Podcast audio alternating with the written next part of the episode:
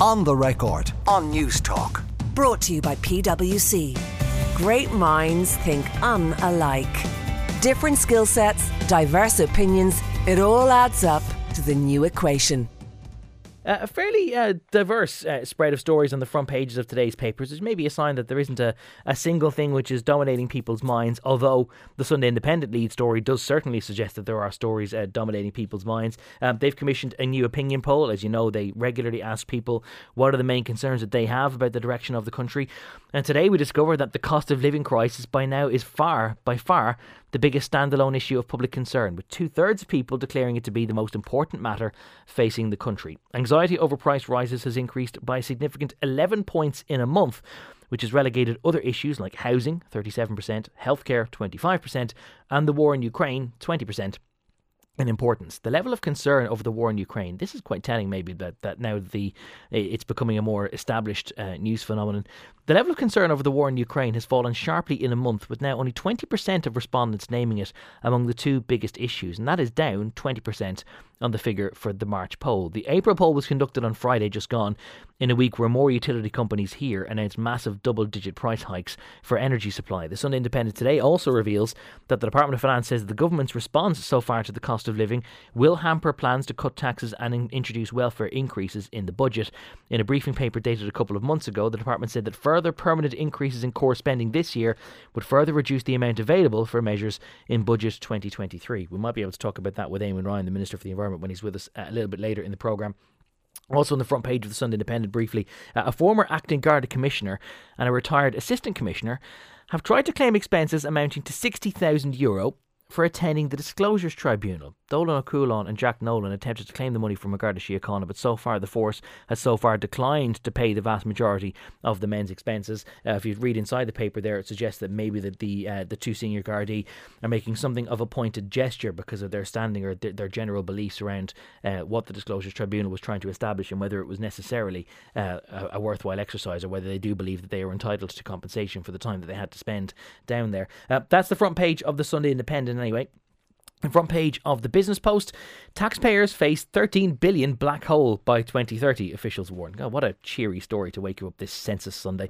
Taxpayers face having to fill a potential 13 billion euro black hole in the public finances by the end of the decade, as Ireland's ageing population puts significant strain on the country's economic resources and existing tax revenues ebb away, a new report has warned. The stark warning, which comes as the government last week moved to address the pensions time bomb, was contained in a submission from the Department of Finance to the Commission on Taxation and Welfare. Officials in Paschal Donohoe's department have warned that enormous, their word, costs associated with a rapidly ageing population were on the way, with the number of those people aged 65 or over set to grow significantly faster than the numbers at work. Health and pension costs created by the increasingly ageing population would add 7 billion euro to the country's spending bill every year by 2030, while a further 6 billion euro in tax revenue currently collected by the state could be lost as those people move out uh, of working age.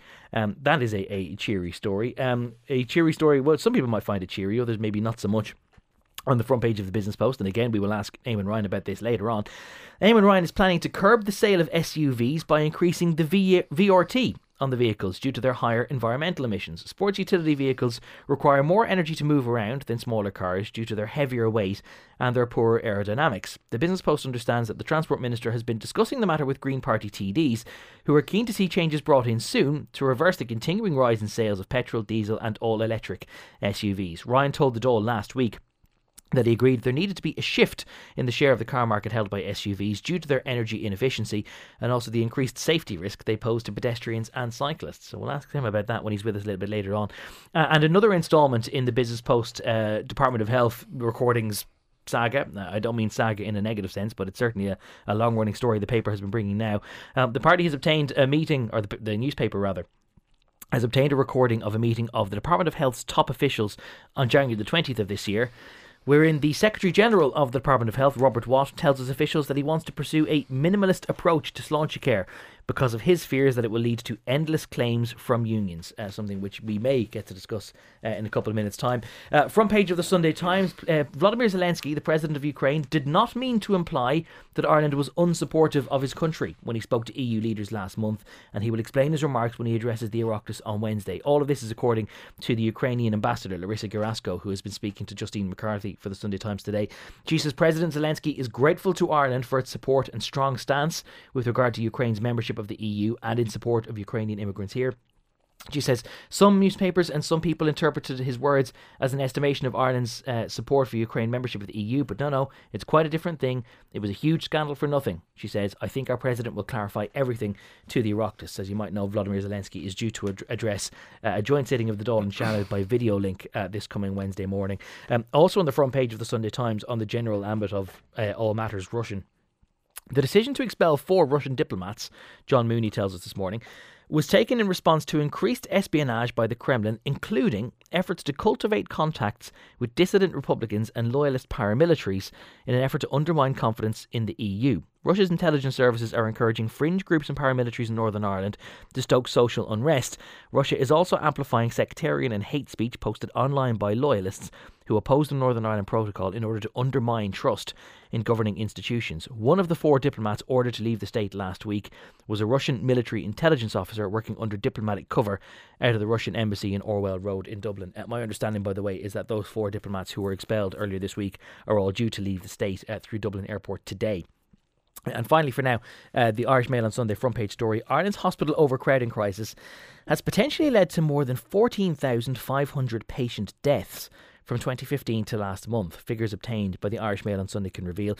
This represents more than 2,000 deaths a year, likely caused by waiting times of up to 36 hours and beyond for admission to a hospital bed. And this is the first time that an estimate of deaths calculated to, or connected to day, deaths delays in emergency care in Ireland has been calculated. This is new research in the Emergency Medicine Journal I'm told that basically this is the first time, as you say, uh, that this has been uh, ever done. And one of the study authors, uh, a data analyst named Steve Black, has told the paper that this is a conservative way of doing the calculation. You can safely say that it might well be worse. And he says that the longer stays in A and E and the longer time it takes to be admitted to a hospital bed formally uh, means a longer delay in administering painkillers and antibiotics and for other vital treatments. And effectively meaning that the longer you spend before formal admission, then the less likely you are to effectively come back out of the hospital.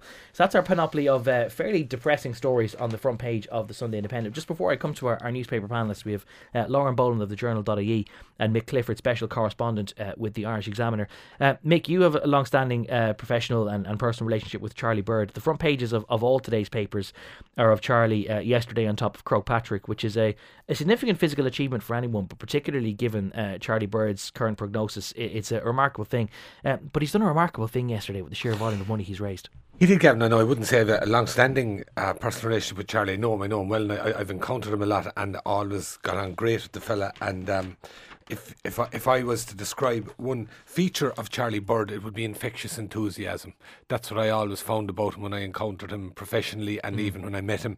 Um, and you know, I, I have to say, I've real mixed emotions about all the coverage today.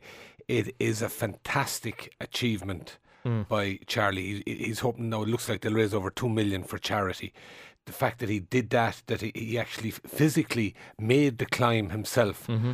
what he has managed to do in bringing so many people with him, and then, eh, you know, the other reality is the man is facing into what I would consider possibly one of the most cruelest forms of uh, terminal illness. Mm. But I have to say, his character is really shining through. As I say, that kind of infectious enthusiasm mm. that somebody dealing with what he's dealing with has been able to do this. I just think. Um, it's really outstanding. Yeah, and that, that sort of uh, infectious enthusiasm, as you say, is, is particularly vital now more than ever as he faces into the, the health battle that he's going to have. Of course, Charlie uh, diagnosed last year with motor neuron disease, which is a disease which has a significant impact on the nervous system. And I think, you know, particularly when Charlie is someone whose voice we all know and someone yeah. who is a communicator, for that to be one of the first ways in which this, this disease manifests is such a an awful and cruel way. just him. just last night, Gavin, I was sitting down and. Uh, it was a, a, a, kind of a highlights program. Pat Shortt did a program on RTÉ and did a shot of Charlie.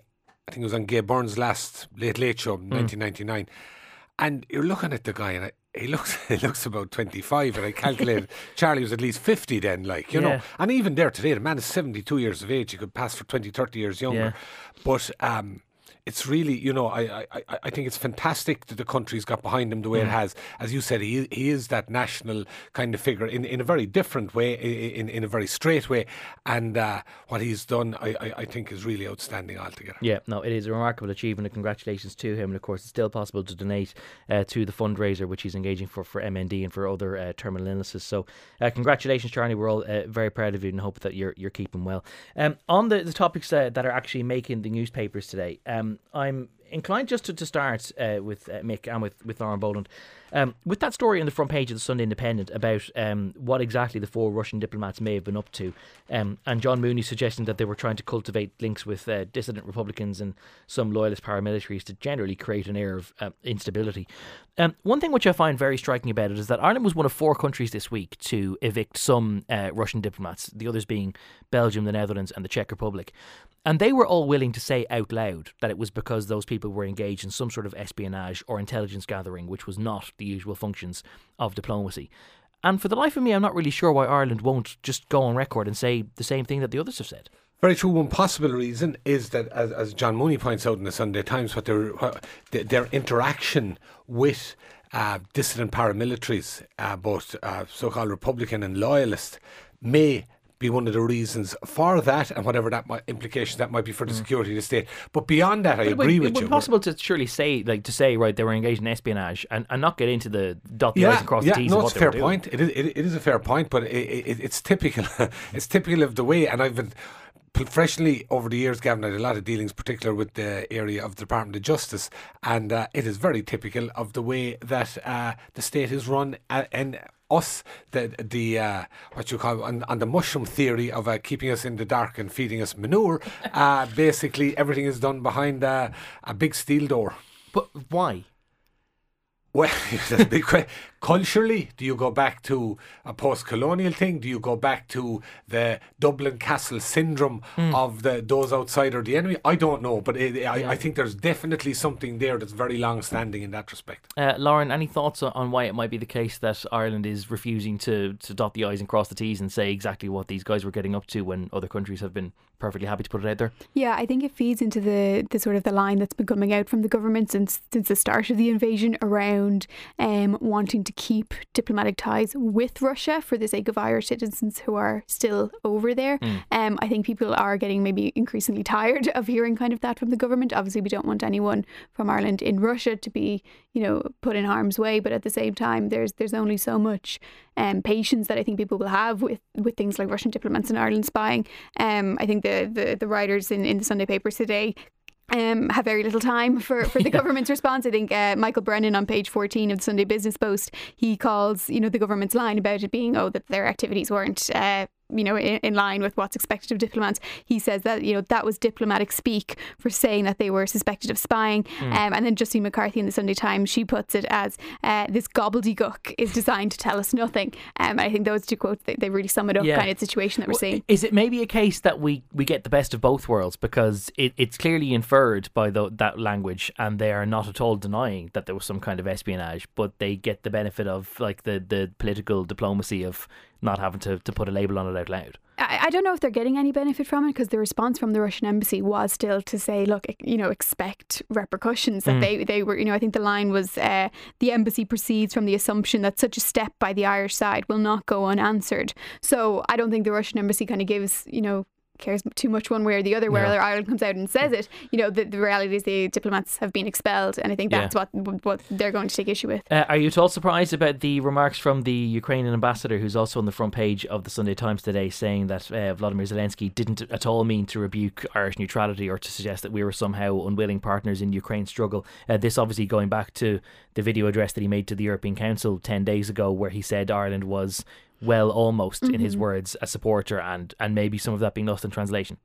Yeah, I think she describes it as, you know, it, it was a huge scandal for nothing. I don't think it necessarily was a huge scandal. I think people were more interested in seeing that perspective from Ukraine about Ireland's actions. You know, I don't mm. think people were, were outraged by it. I think, if anything, some people sort of agreed with it. They were thinking, yeah, what is Ireland doing? We should be doing more. And, he, and here's the president of Ukraine saying that. Um, although, although now, as you say, the, the Ukrainian ambassador is kind of saying, oh, no, that wasn't what he's saying. So I think it will be interesting to hear the, the conversations in the Oireachtas mm. this week when Zelensky speaks I mean, to I, parliamentarians. I, different take. I, I, I thought certainly through our media there was a reaction to it. Oh my God, what does he mean?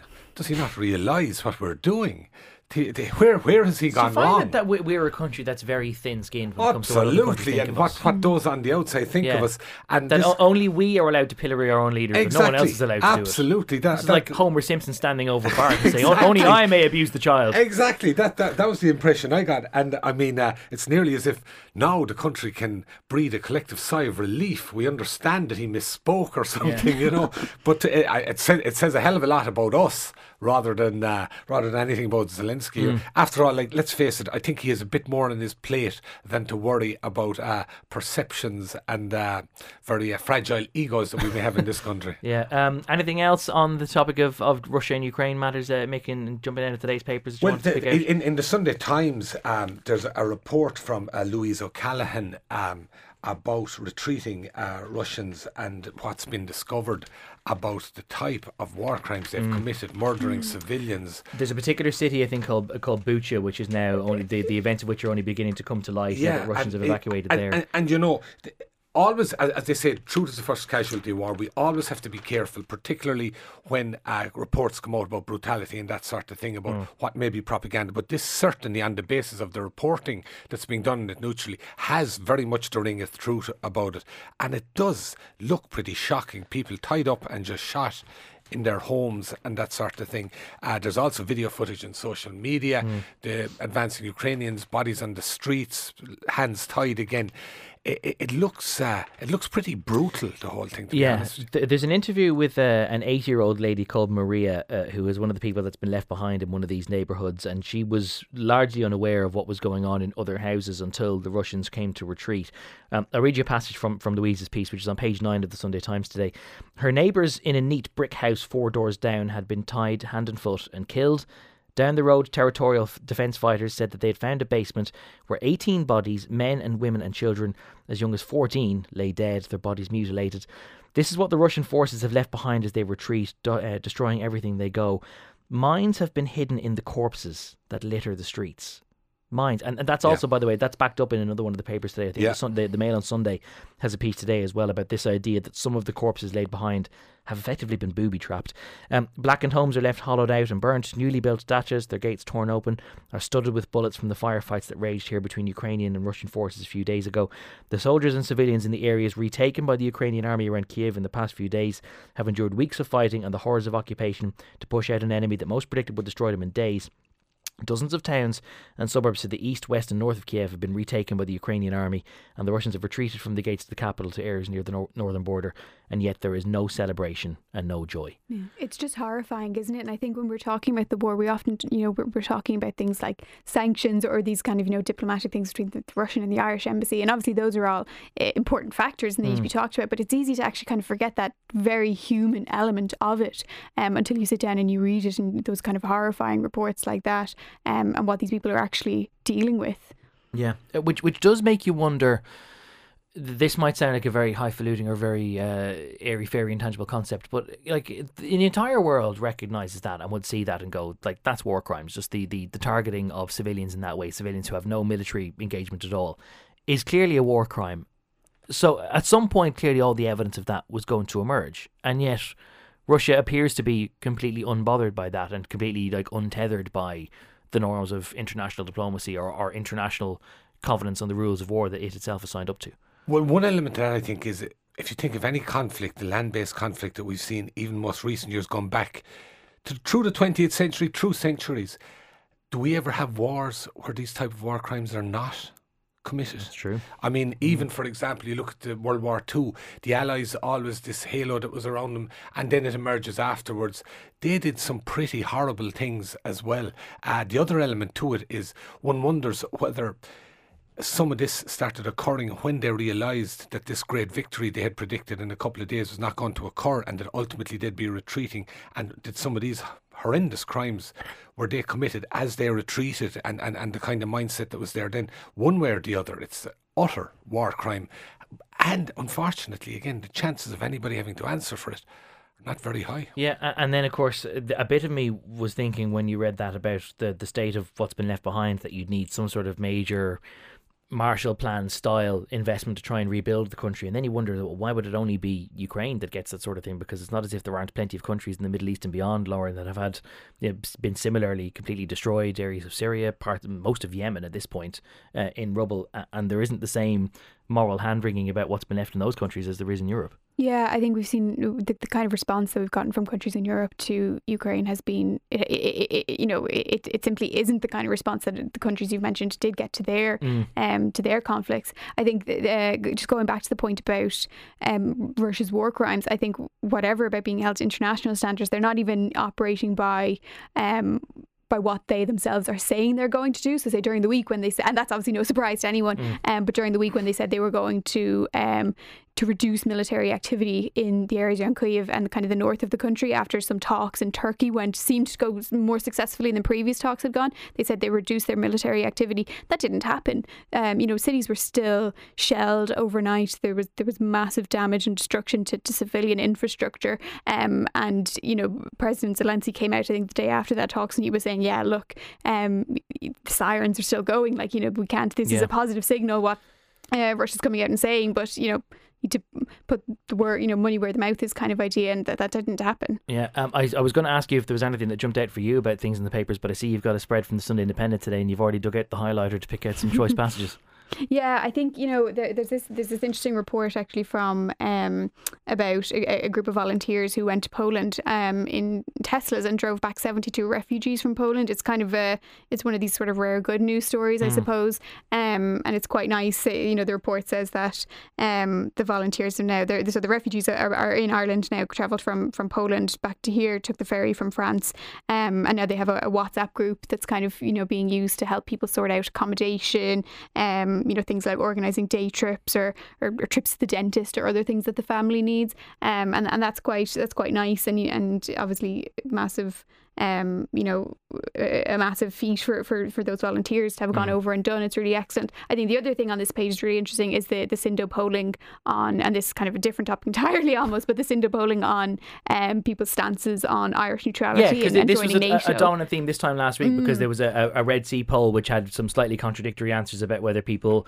wanted to join NATO while still also maintaining neutrality, and the Sindo today has helped to straighten that out a bit. Yeah, so in a referendum on Irish neutrality, when people were asked how they would vote, 62% said they would be um, in favour, 24% were against, 13% were unsure. Um, and then in a question on should Ireland join NATO, uh, 57% said no, only 27% said yes, and then 16% were unsure. It's a fairly sizable chunks of people who are unsure, and mm. I think mm. that speaks to obviously how how you know how changeable an issue it is as well. Yeah. As we learn more things and you know what side of the issue to come down on.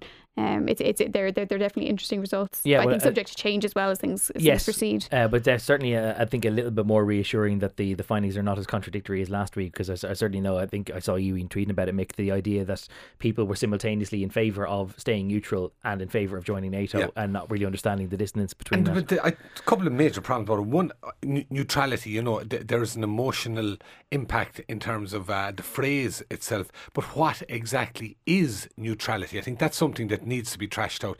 The other thing is that this idea that's propagated that it's a binary decision between neutrality or joining NATO, and that ergo you could be uh, this notion of sending young men and women off to war and this type of thing, which I think is for the birds. There's an issue there. The sending sending young men and women off to foreign wars. Well, if if a NATO member was to be attacked, then oh. would there not be the, the mutual defence obligations where, oh, ha- oh, where oh. Ireland would have to send uh, uh, Ireland hypothetically in NATO? Sorry, you're you're, you're would have to send those I, people I'm, away. I'm I'm talking on the basis of I don't believe there is any traction to the notion of joining NATO, but that does not follow that therefore uh, the big majority of people want to be neutral. I mean, there's a whole area of, for example, do we have common interests with other Western European democracies, and do we have any agreement that if one of them are attacked, mm. what, what what is our role yeah. then in that scenario? Or, or bring it back to another thing a lot of the thinking on neutrality dates from the Second World War. There were very good reasons why Ireland yeah. at that time stayed neutral, mm. principally to do with our relationship with the UK was just coming to an end and that. If a Hitler emerged today, would it, in Europe for example, would it be sustainable that we could say, well, we're neutral, we're not in favour of fascism, we're not against it, we're neutral?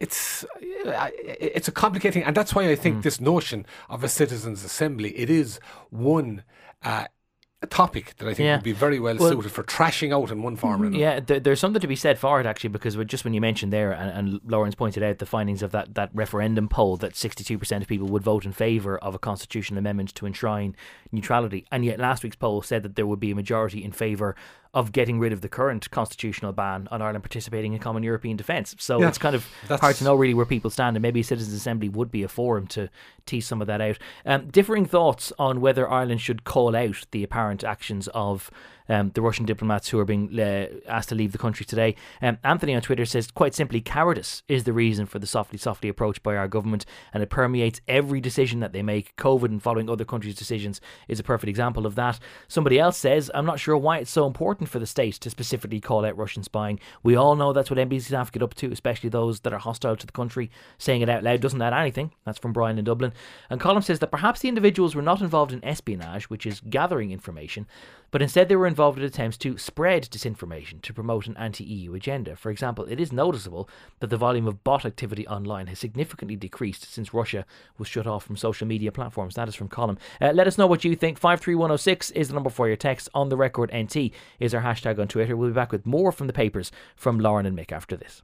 Uh, I was just noting during the ad break, we have an awful habit of doing the cash machine just before we are talking about the rising cost of living and how useful it would be to have that money in your back pocket. Uh, it is pretty evident today from the front page of the Sindo, Lauren, um, that the rising cost of living is now a primary concern for an awful lot of people.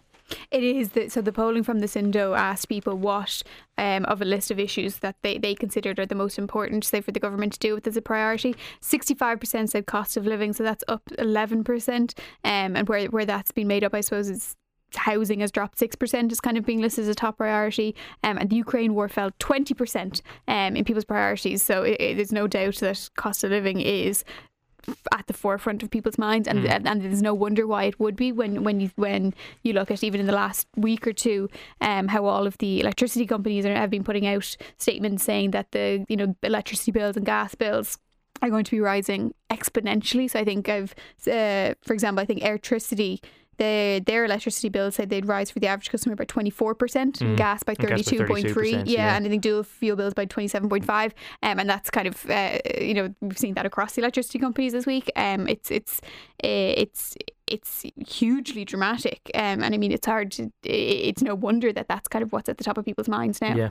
Um, Mick, I suppose it, it's worth pointing out as well that the cost of living is not just driven by the an, an electricity bill, but pretty much every other domestic service, utility bills, broadband or TV or anything else, that they're all going up. And then, of course, the continued price of, of putting fuel in the car as well. Absolutely, you know, it's, it's and it's very understandable that it, it, it is such a priority the big issue, I think, Gavin, and a lot of it is where you're t- going to target uh, assistance. I mean, we're after coming out of a pandemic, and there was a, a, huge divide in that pandemic between those of us, and I'd include myself, who were fortunate enough to be able to work from home, yeah. who uh, whose work was not interrupted, and all of that, and people who ended up in the pub, for instance, and.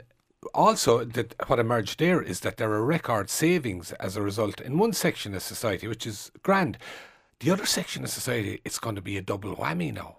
Anybody who's on low income, renters, what have you, all that that lower down the socioeconomic ladder, they're really getting walloped now. And and you've heard repeated stories, all very genuine about people, for example, not being able to keep the heat on the whole time or having to choose between food and fuel and yeah. what have you. And so targeting, again, we're pointing out that yesterday, some people having to choose between eating and heating. Yeah, targeting in particular, that section of society.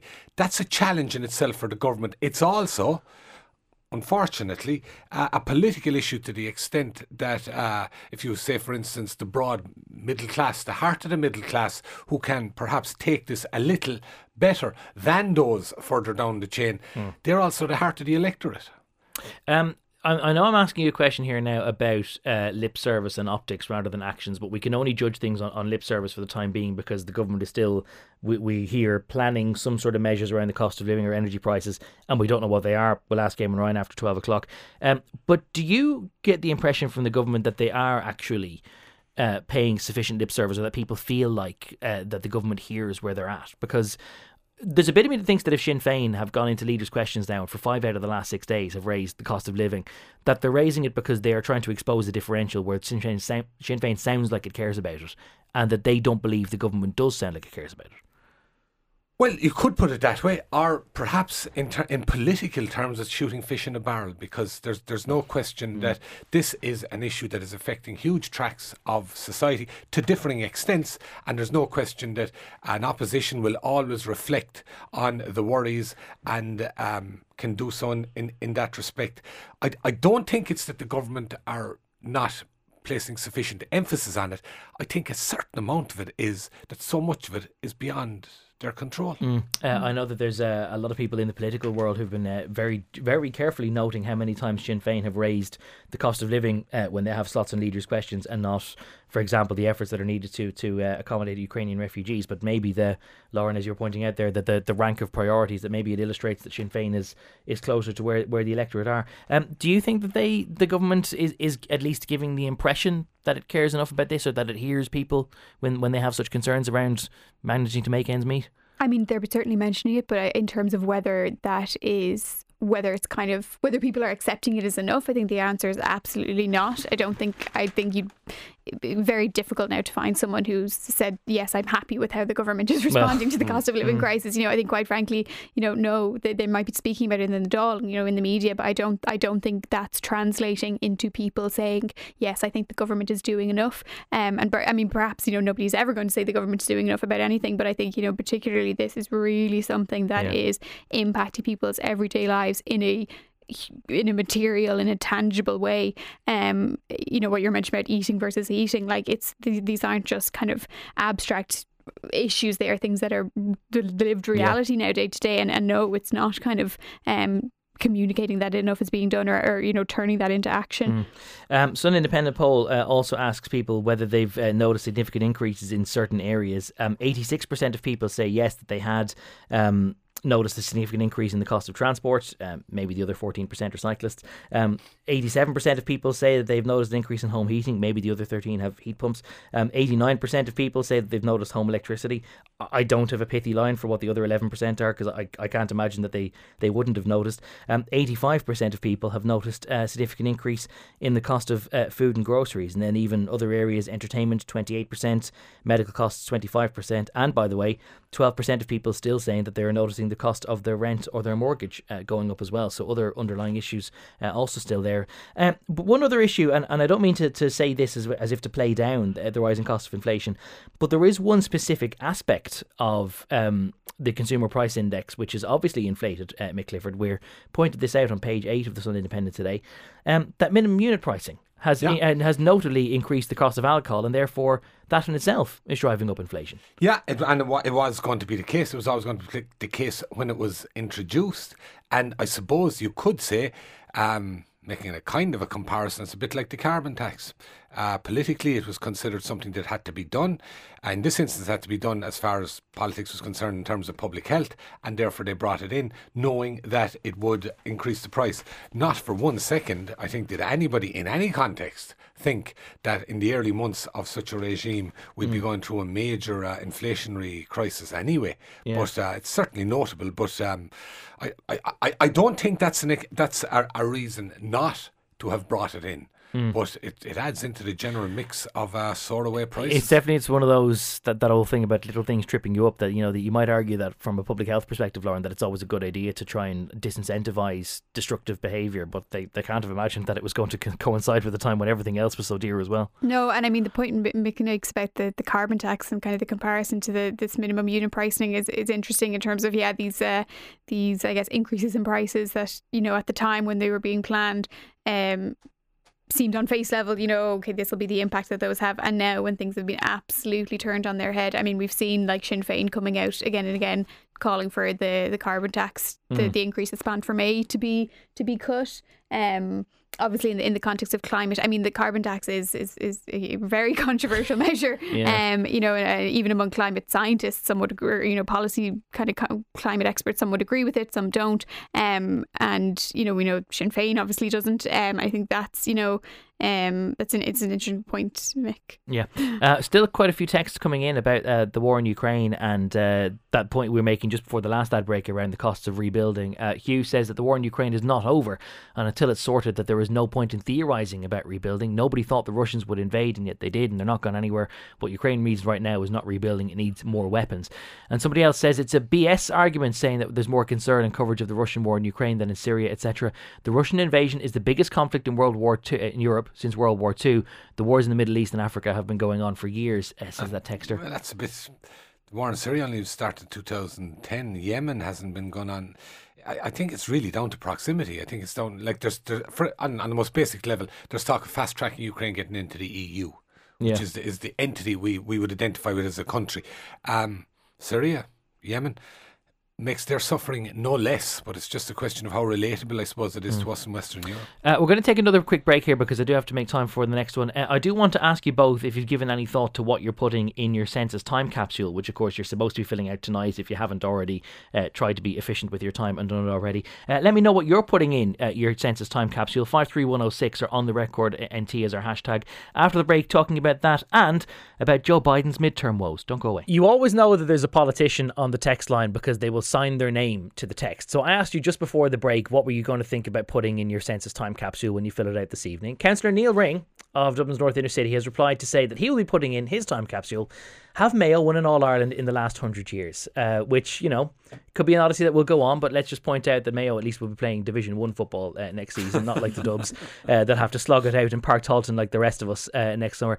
Um, there's a lot in today's papers, and one one theme in today's papers has one eye on the forthcoming American midterm elections. That's the elections for a third of the Senate and the entirety of the House of Representatives, which are coming up in this November. And there are lots of expectations that the Democrats are going to lose control, at the very least, of the House of Representatives. But they're also going a little bit further and wondering whether Joe Biden has a second term in him, and if he doesn't, where the Democrats are going to go to find somebody else to fill his shoes on the ticket in two years' time. Let's talk to Seth Barrett Tillman, who's an associate professor at Maynooth University. Um, Seth, thank you for taking our call this morning. Um, all of this talk about the Democrats being set to lose the House, it's all based on opinion polling of Joe Biden and that they don't believe that his handling of general affairs is, is too hot. Um, and yet there seems to be a lot of uh, polling supporting America's actions or inactions thus far on Ukraine. How do you explain the, the contradiction, or can you explain it? Well, I don't know that the average American is going to vote on the Ukraine issue. Uh, I'd, I'd, simply start with that. Uh, th- what they're probably most looking forward to is a coherent policy that's just consistent with what they've seen over the course of a lifetime. Um, and, uh, you know, I'm not 100% sure they're getting that. Um, you know, the American people elected Biden. Um, and they knew he was old and uh, to some extent he's going to you know as the way all of us can but including some older people from time to time he's going to misspeak. But when when his own people you know after he speaks try to help the president recover and the president doesn't agree with the rewriting of what he's just said then they mm-hmm. begin to wonder whether they're getting a coherent message from the administration. And that's what we've seen over the ukraine issue. So uh, it, it's it's not just the the people might be interested in the Ukraine issue. It's that they're wondering what the policy itself is. Um, and that, that probably weakens the strength of the administration going into the midterms and going into the next mm. election. Um, I, I, was uh, in the US myself for a week when I was following the Taoiseach on his, his Washington visit uh, a couple of weeks ago, and I was struck that some things are universal and that a lot of Americans are still concerned about the cost of living and particularly the price of, of filling up your car. There was a, a lot of concern around the price of uh, you know a, a, tank of gas going beyond um, five dollars a gallon. Um, do people understand that, that it's not necessarily within the president's gift to, to govern the cost of living? Living or that there's limits to what he can do because uh, a lot of people seem to be holding him personally responsible for that. Uh, well, um, the president appoints the governors of the Federal Reserve, and inflation is historically largely a monetary phenomenon that is in the control of the government, not not of the president of the United States directly, but certainly of his appointees. So uh, I agree with you that the president shouldn't be held responsible for every turn of the economy. But for, with regard to major things like employment numbers and inflation, it, it is the customary view to hold the administration responsible, and the administration is the president. Um, so we obviously have the midterms coming up. I'll ask you about the, the, the general election, the presidential, uh, just after that. But the midterms are coming up, and the midterms are you can argue maybe slightly curious because people may want to cast a verdict or consider it as something of a referendum on the presidency, and yet the president isn't the guy on the ticket. So you, he's not you, on the ticket. Yeah. No. So you sort of then wonder what what is the actual influence, or whether it is possible, or whether it is all that meaningful. Um, that the president do anything for the midterms when um, the the country, I guess, is just going to vote but one way anyway. It's not. It's really not so different here. When in, in Ireland, when people vote for members of the European Parliament, often that is a way of expressing happiness or concern with the current government in the country, as opposed to the issues that are in fact mm. European issues. So it's not uncommon that if the administration is popular or unpopular, that's reflected in how people vote um, in the midterm elections, even if the administration isn't really on the ballot. And also, of course, the president is the party leader uh, for the Democratic Party. So every Democrat is in fact running with president to some extent, mm. even those who are running away from the president, as some of them are. Um, so this isn't uncommon. Uh, historically, the administration has taken a hit, whatever the administration is, in the midterms and lost seats. It's very unusual for the administration to be so popular that it stays breaks even or gains seats during the midterms. The usual question for the midterms is how many seats are going to be lost, and is it within historic norms, or will it be a blowout and more seats than are expected in a midterm are in fact lost? Mm. Um, um, sorry to interrupt you, Seth, but just when I yeah. then on, the next presidential election, you, you mentioned that when people elected Biden, they, they knew his age. Uh, they knew that he was going yeah. to be 82 at the time of, of the next election. A lot of people mm-hmm. who might support the Democrats or favor them might have thought that even if he was only going to be a one term guy, that he would have Kamala Harris on the ticket. She would be a natural successor and that she might be able to, to carry the torch uh, as, as, something I'm of sure, a successor. I'm sure many people did think that, but Biden hasn't announced he's not running again, and the presumption I think is that an administration aims for two terms, if only because the minute the administration, the president announces he's not running again, he really loses influence on Capitol Hill. Mm. To the remainder of his term, and he'd have to do it um, in about twelve months, really, wouldn't he, in order to give time for a full uh, slate of candidates and for a healthy primary to, to get going. Um, if if opponents want to run, they want to run. They, they it's it's not the the incumbent president's job to facilitate his opponents or or other people who might want to step in should he want to bow out. People who are deeply committed to being president of the United States have to make that judgment call on their own. Um, and and I'm sure everyone understands that the president may change his mind late in the process. And believe me, if they're serious candidates, they're getting their own campaigns in order mm. just to be ready should he not run. Is it something though of a failing of the Democrats to try and cultivate an obvious successor generation, or or is this the that, the, the, the pitfall that we always fall into? Because you could say there, there, you, you, I, I would say parties don't cultivate candidates cultivate themselves. There, there's no room where the Democratic Party exists in a void where it says who could we favor and who could we help. That that's a myth if, if there's a strong candidate out there, that candidate has to decide for themselves whether they're going to put their name on the ballot paper.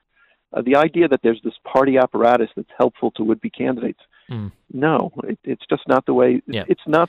It's not the way part, the party structure works at the presidential level in the United States, or to tell you the truth, even at the state level. Yeah, I guess it might be a very Irish outlook. This idea that it's up to the party to cultivate candidates rather for them to to uh, come. There really is no party. The the party is just a telephone number and a place to donate money, which and then that money is just funneled to the candidates anyway.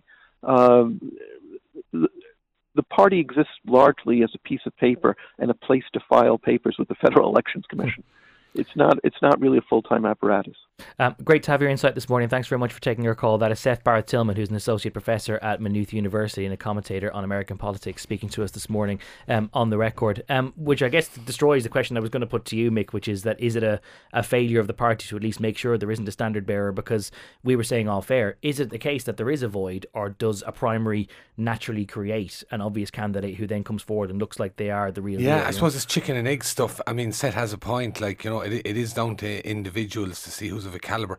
What is really surprising is that there doesn't seem to be any slew of candidates, not to mind a single one. I mean, demographically, prior to 2016, there was a lot of talk, talk that the the the Democrat or the Republicans' base was shrinking, particularly uh, the Caucasian white base and that sort of thing, and that this was going to be a winning run for the Democrats. It hasn't turned out that way. And the thing about Joe Biden, I think, is he was basically the not Donald Trump candidate, yeah. and therefore expecting him to rise to the occasion, and there's no getting away from the fact about his age and that sort of thing. Um, I think we're probably expecting too much, but it certainly leaves the Democrats in a very bad situation at the moment.